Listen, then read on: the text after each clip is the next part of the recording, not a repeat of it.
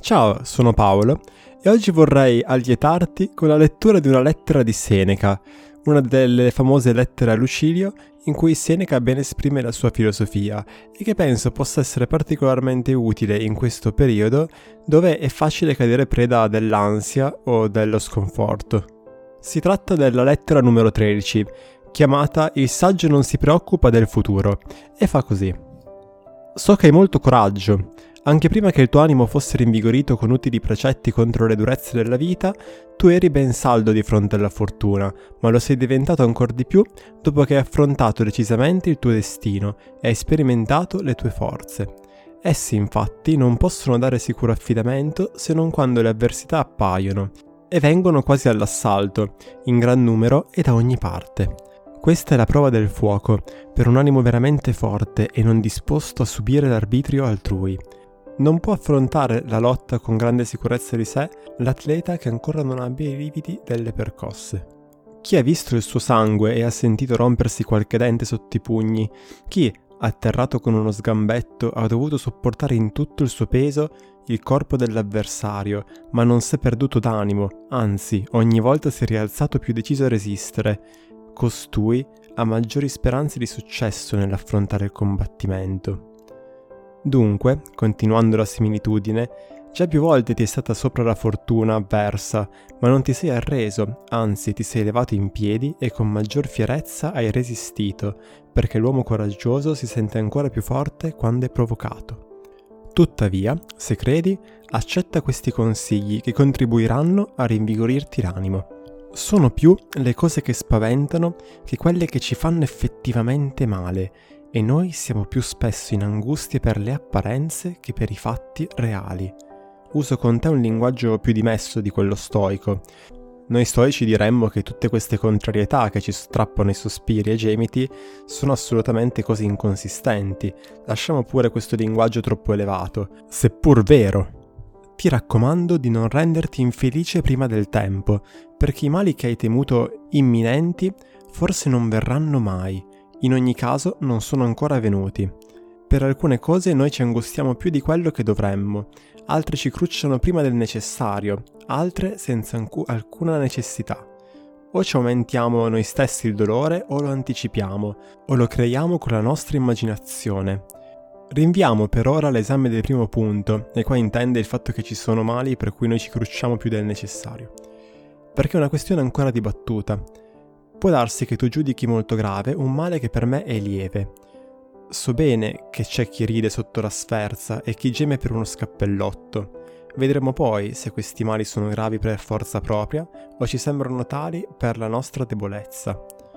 Intanto accetta questo mio consiglio. Ogni volta che ti vengono intorno per persuaderti che sei un infelice, non prendere in considerazione quello che hanno detto gli altri, ma quello che tu senti Esamina la situazione con serenità e domanda a te stesso, poiché ti conosci meglio degli altri. Per quale motivo costoro mi compiangono? Sono in ansia per me e hanno persino paura di starmi vicino, come se la mia sventura potesse contagiarli? È essa un male reale o piuttosto una falsa congettura? Domandati ancora. Non c'è caso che io sia triste e crucciato senza motivo e che mi crei un male che non esiste? Come posso accorgermi, mi dirai, se le sventure che mi angustiano sono vere o sono soltanto immaginate? Eccoti la norma da seguire. Noi ci crusciamo per cose presenti o future o per entrambe. Sulle cose presenti il giudizio è facile, esamina se il tuo corpo è libero e sano e se non hai alcun dolore per offese ricevute. Si vedrà poi quello che accadrà. Oggi non ci sono motivi per preoccuparsi. Ma il male verrà, obietterai. Innanzitutto, considera bene se ci siano chiari indizi di questo male futuro. Spesso infatti noi ci affanniamo per semplici sospetti e ci lasciamo trarre in inganno da quelle dicerie che, come hanno la forza di mandare in rovina gli eserciti, tanto più possono abbattere i singoli.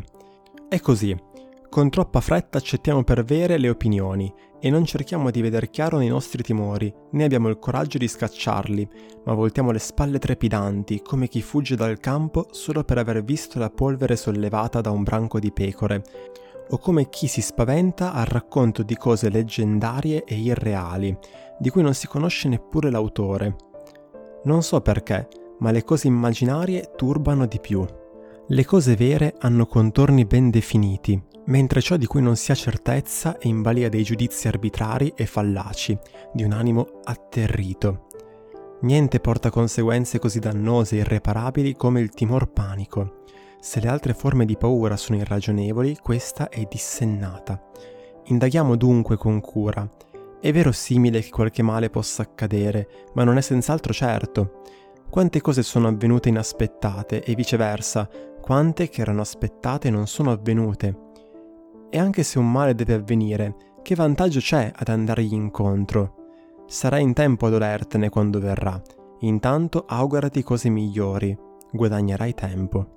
Potranno capitare tante circostanze per cui il pericolo, già vicino e imminente, può arrestarsi o cessare o colpire un altro. È capitato a qualcuno di aprirsi la via di fuga durante un incendio, ad un altro di rimanere incolume sotto le rovine di un edificio, Talvolta il pugnale è stato deviato proprio dalla testa della vittima e c'è stato chi è sopravvissuto al suo carnefice.